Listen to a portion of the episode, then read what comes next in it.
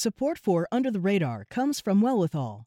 Wellwithal believes that self care is community care. Premium products crafted for your daily wellness, from sleep support to heart health to your daily regimen. 20% of Wellwithal's profits are committed to leading the fight for health equity. They won't stop until it is truly well with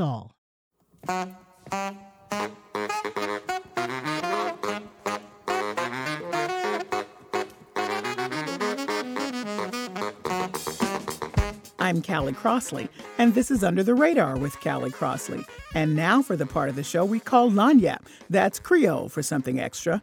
In 1847, a man had a dream. He made the first American candy machine. His candy was next to perfection. Yes, Necco was an immaculate confection. That's Nate Gibson singing his song An Immaculate Confection, his lyrical tribute to the Necco candy wafer. The candy bore the name of the New England Confectionery Company, or Necco, the oldest continuously running candy company in the country up until its closure in 2018. The company, which was based in Revere, Massachusetts, produced Clark bars, Mary Jane's, Candy Buttons, Sky bars, Squirrel Nut zippers, Sweethearts, and most notably, Necco wafers. The New England Confectionery Company shaped the candy industry in our region and beyond. Necco's recent closure shocked sweet tooths across the country, but the historic candies are living on, produced by the Ohio based Spangler Candy Company. We're talking all things candy, confections, and the future of our region's sweets industry. Joining me now, Darlene Lacey, an author and curator of the Candy Wrapper Museum. Her most recent books are Necco, an epic candy tale, and Necco, the archive collection, an almost lost history of the New England Confectionery Company. Welcome, Darlene. Thank you for having me on the show, Callie. It's great to be here. And boy, that was a cool song. Isn't it a cool one? Um, I happen to be I know it's controversial. I love Necco wafers, particularly the licorice one. So, first question, of course, do you like Necco wafers? I love Necco wafers, and the licorice ones are my favorite. I don't care what anybody says. Exactly. That's how I feel as well. Um, so, your book, the Necco, the Archive Collection, and Almost Lost History of the New England Confectionery Company, is 254 page catalog of showcasing classic package designs and ephemera from 1881 to 2018. Give us a few examples of what's included in the book. Oh gosh, there are so many items in there that I believe have not seen the light of day for 70 years or more. I received this scrapbook archive that was rescued from the dumpsters at Necco when they moved from Cambridge to Revere that were these meticulously annotated examples of all their packaging from the 1950s. And a lot of that appears in the book. That's sort of the core or the heart of the catalog. But also, I received all kinds of old wrappers from the 1920s, the 1910s, when Necco was still in South Boston, and also photographs and other ephemera, advertising ephemera from the uh, family of brands like old photos of Miss Mary Jane. They used to have Mary Janes that would go to the drugstores and grocery stores, which was a surprise to me. And also just really great old artist comps and original wrappers of the Necco wafers. You, you get to see all kinds of different designs for the Necco wafers that I don't think anyone really remembers or knew ever existed. So we cover all kinds of content, including the wafers, Canada mints, bolster bars, squirrel nut zippers, uh, you name it, they're in there.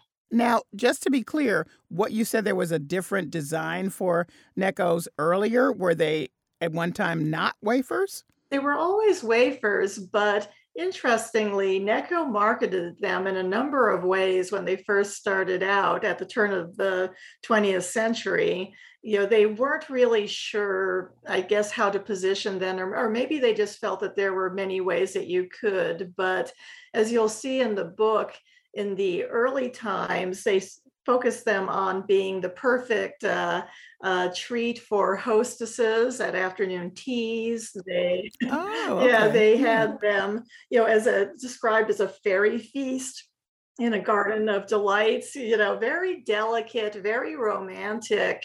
And then as time went on, they started to skew them a little bit more towards kids and then later into the nostalgia market. And so you have these very beautiful, ornate Necco wafers ads as well as beautiful examples of their early packaging. So they really changed a lot. And it wasn't until the 1960s when they started advertising with this sort of child outlaw character, the Necco Kid, that they depicted Necco wafers as many of us think of them as candy poker chips. Now, we should say that you also wrote Necco an epic candy tale. So, Necco, the archive collection, is a companion piece uh, to that. Is that why, as you mentioned, the scrapbook, which had a lot of this stuff that you'd not even seen, came into your hands that people knew of your interest in Necco and, and got it to you? Yes, well, really, how it all came about was, as you mentioned previously, I'm the curator of the Candy Wrapper Museum, which is basically my collection of candy wrappers that I started when I was a teenager. And I always thought of it as a museum that I would share with the world, not just a collection. And so I have a lot of the museum up online. And this led one of Necco's former vice presidents, vice president of research and development, to think of me to send some of the uh, ephemera that he had collected uh, over the years. And also, again, when Necco made their big move and they had to clear out a lot of stuff. So when I received the scrapbook, this was really the awakening for me to, to realize how big Necco's history was. And I thought, okay, I have to share this with the world. It's a little too big to put just on a website and certainly way too big for social media. So I set about with my husband Joe to restore and digitize and clean up everything. And in that process, I thought, well, I'll write this simple history of Necco to set the stage for it.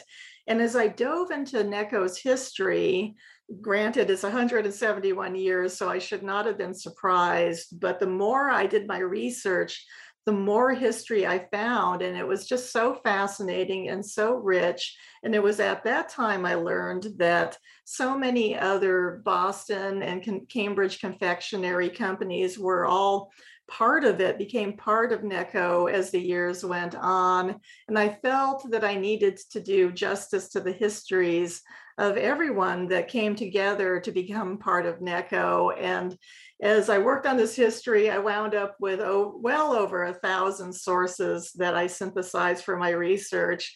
And the history just got bigger and bigger. And it got so large that I thought, well, I need two books.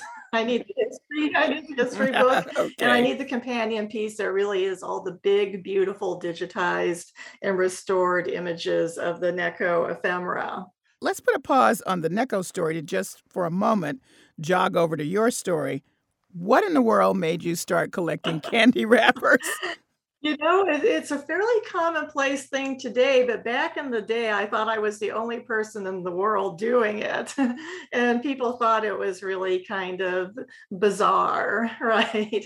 Uh, but when I was a teenage girl, I didn't have an allowance, and uh, I had these friends that had collections, and uh, I thought, oh, I would love to collect something, but really the only thing that I purchase regularly is candy because I had a sweet tooth.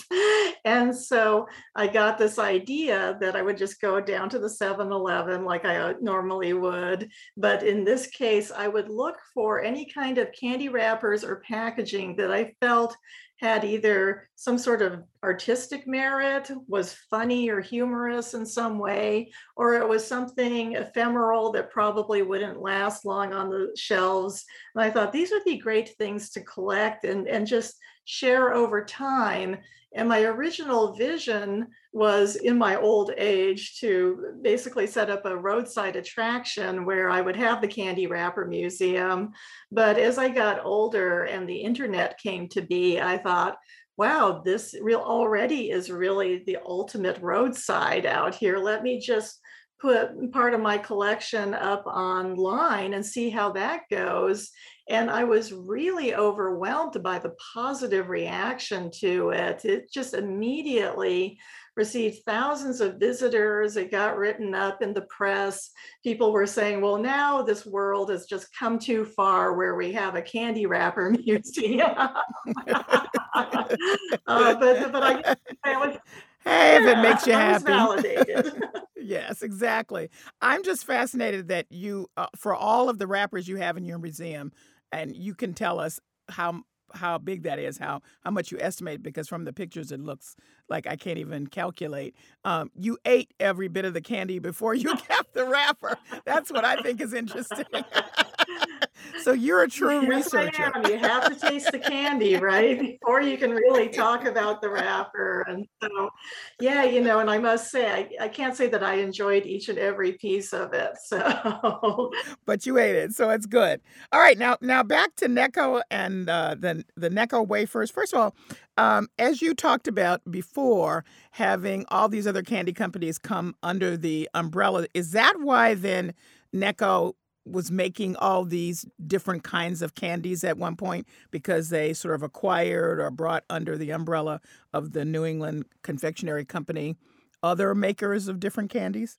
yeah, I would say that's a lot of it. But also, just to give a little historical reference, Necco was the result of an amalgamation of three rather large companies to begin with. When it formed in 1901, you had Chase and Company, Wright and Moody, and Fobes Hayward and Company, which aren't necessarily familiar names today, but Chase and Company, which began in 1847, basically gave birth to the American candy industry with uh, Oliver Chase creating the first candy machine. All three companies were making different things, chocolates and these lozenges and other kinds of confections. And so when they came together in 1901 under the brand name Necco Sweets, they were already selling 500 different kinds of confections. And then over the years, they continued to acquire other brands or in some case licensing. And because of that, they just had this juggernaut which I was not aware of at the time. But one of the features in an Epic Candy Tale is a candy list that I put together throughout my research to just count up how many Necco brand candies I could find during the course of my research. And I wound up with 1,380, which by no means is the complete list, but I feel like I've gotten very close to it. Wow. Well, uh, just so people get a sense of the variety of Necco, the New England uh, Confectionery Company, here's more of Nate Gibson's song An Immaculate Confection, listing out the treats Necco is famous for. Revere is the home of the factory of the New England Confectionery Company. And they're still making billions of sweets like the Sky Bar and the Squirrel Zippers and the Mary Jane Peanut Butter Molasses Chews and the Candy Buttons and the Clark Bar and the Canada Mints and the Sweethearts Conversation Hearts with the cute little phrases like love you, true love, fax me, email me, and of course those American classics that free wafer treats. You got a lot of them in. I love that song. But what Necco was known for, for for folks like me who, you know, we're not squirrel nut zippers people, uh, were really those wafers. And as we began this conversation, we talk about how uh, controversial they were. But let's take a listen to a clip from the Phantom Gourmet. This is a television show here in Boston that uh, visits various restaurants and uh, looks into to foodstuffs. And they did a visit to the factory back in 2013 to have someone there describe how the Necco wafers are made. We mix it all together in a giant mixer. It mixes it together and it comes out in 900 pound batches. And we dump them into bins, and from there, the bins get moved over to our wafer cutters. And we have people who manually take chunks of the wafers and throw them up into a hopper. And we've got someone called a feeder who feeds the paste down onto the machine, and each wafer gets individually cut. They get punched out into individual wafers and they go for a ride on a 30 foot long dryer. It takes about 40 45 minutes and then they come out the end. They're not quite ready to eat yet. Then they get stacked up in trays for 24 hours and then they're ready for rolling there's even more to it than that, but we thought that was the heart of it. Um, I enjoyed that so much. I wanted to play that clip for another reason because the factory closed. and there was a big, you know, heartfelt loss here, even for people who didn't like the Necco wafers themselves. And the, the company closed in 2018. They moved from the, where they had been to Cambridge and then they closed. And for a while, there was much discussion, Darlene, about there never being any more Necco wafers, or for that matter, some of the other candies.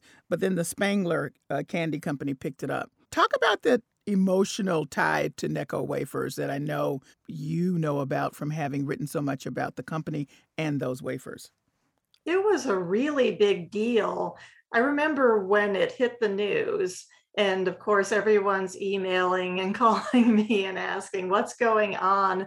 And i'll have to admit i was in a bit of denial at the time because that you know there was a lot of on again off again negotiations where it looked like necco was going to be saved and then necco wasn't saved. And uh, and so people were rushing out and purchasing all kinds of Necco candies. I have some friends that still have a stash of them from that time for a rainy day. And fortunately, Spangler saved so much of it. But that's one of the chapters that I have at the end of an epic candy tale. I have this really great section called Necco Now and Then, in which we show photographs of the old Necco factories and the buildings today and yesterday, along with quotes from people whose lives were touched by Necco or have these sweet memories of Necco. And a lot of these memories center around how people felt when they heard the news about Necco closing. And there was just such a sadness because this was a great American company. It was an institution. The Necco wafers was a candy that you know has been hypothesized to be probably the most you know single single candy that has been consumed around the world by people because it was sold for so long and they sold so many millions of rolls of Necco wafers and so it just really felt like a big piece of America and the candy industry was gone for good, which it was. And even though most of the family of brands has been brought, you know, brought back, which has been really wonderful and very fortunate, it's still just very sad to know that Necco is no more because they really gave it a great run. Now, let me ask about Necco's influence as an innovator. You talked a little bit about how they came together and, and instituted some some ways of of manufacturing that were different. But just in general, is there an influence in the candy industry itself that came from, you know, how the company operated or how, eh, how they made their candy or envisioned their candy? I think there was. I, I look at Necco's history, and one of the things that I noticed throughout the decades was how Necco never just, they didn't sit on their laurels in terms of saying, well, we invented this, we have this much production going. Let's, they were always in the lens of let's keep improving. They were always looking to improve their processes. And I think they were really a leader in that regard. And, you know, one of the things that really should be mentioned, even though it was early on, going back to Chase and Company and the Chase brothers, although Oliver Chase invented the first candy machine for America, his brother Daniel said, wait a minute, we could take this one step further. What if we printed little love notes on the candy mm-hmm. and came up with the invention of conversation hearts or conversation candies as they were called at the time because they weren't just hearts there were all kinds of whimsical shapes and all kinds of different sayings on them they were very very creative and you know so many companies copied that and you know took a you know took inspiration from them. But then another great innovation of necco's was the sky bar where they called it the candy box in a bar because it had the four chambers and one with different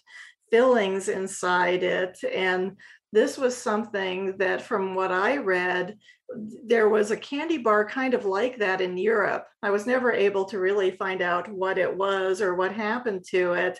But the engineers at Necco, they saw the potential of this candy bar. So they bought the recipe, brought it back to New England, and then worked on their own machinery to find a way to perfect it and mass produce it. And to this day, it's one of the most difficult candy bars to make. And so that's why you don't see it often replicated. And so they were always pushing the envelope when it came to the manufacturing at Necco. Do you think that the Spangler manufactured Necco wafers or any of the other candies taste the same? Mm, very similar, but a little different, is what I noticed. Actually, I have quite a few vintage Necco wafers here in the house and conversation hearts, and I don't really want to eat them, but uh, I have taken some of the Necco wafers that were a little more recent before Necco went out of business, and I've compared them to the Spangler. And I can tell you that the Spangler Necco wafers, they taste basically the same, but they are a little crispier and a little thinner. Interesting. Huh. I wonder if that's deliberate or is that just what happened when they decided to make it. It's interesting. Aside from the innovation, the emotional feeling that people had for Necco here in New England. I mean, there is a, a lot of uh, sort of cultural legacy from the company. I didn't know until preparing to talk to you that in Traces Park, which I'm told is a short walk from Central Square in Cambridge, there is a Necco wafer sculpture. I'm going to go look for it one day, but I didn't know that. Did you? Yeah, yes, I found I found that just really fairly recently as well. And uh, uh, yeah, it's really charming. You need to go check that out. But yeah, there's all kinds of traces of Necco that just still are in the neighborhoods. And if you look around, and of course, in people's hearts, you know, one of the things about Necco was that they were one of the first US companies to really give benefits like life insurance to the employees and uh, uh, pensions. And they had great loyalty with their workforce there. And generations of workers of these families worked side by side there. And so you had these long histories long family histories with people who worked at Necco. And so that was one of the heartbreaking things when Necco closed its doors because so many families had poured so much of their hearts and their lives into making the candies and there was so much pride. And one of the things that i've heard that i guess we'll never have a chance to experience was just the incredible taste of the candies as they rolled off the assembly lines and there was just nothing like it to just pluck a piece a fresh piece of candy off the line and taste it so I, I don't know when the day will come when people especially in the cambridge and boston revere area won't remember Necco. I don't know if it'll ever happen, but it has certainly left a lasting footprint in the region. And I think across the country, I know so many people were such fans of Necco candies. So, Darlene Lacey, uh, founder of the Candy Wrapper Museum, so you've eaten a lot of candy.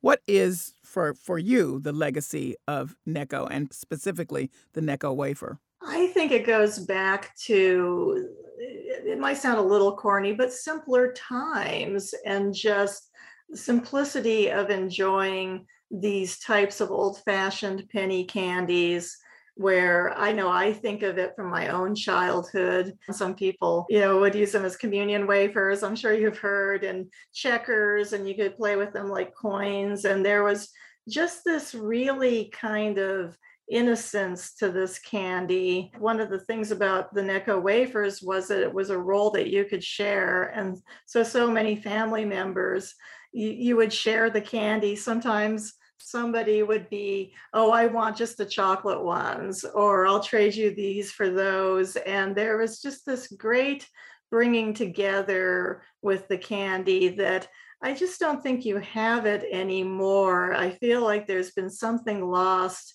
in terms of just the s- simple sentimental feeling of candy back in the day.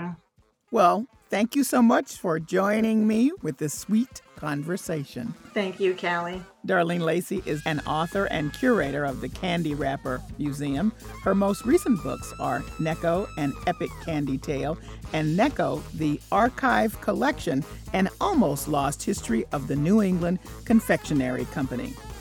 That's it for this week's edition of Under the Radar with Callie Crossley. Listen to us online at GBH News or wherever you get your podcasts, and follow us on Twitter and Facebook to stay up to date with our programming. Under the Radar with Callie Crossley is a production of GBH, produced by Hannah Uebele and engineered by Dave Goodman. Our intern is Eli Chavez. Our theme music is Fish and Chips by We Are Two Saxies, Grace Kelly and Leo P. Listen again on Thursday and see you here at 6 p.m. next Sunday for a new episode. I'm Callie Crossley. Thanks for listening.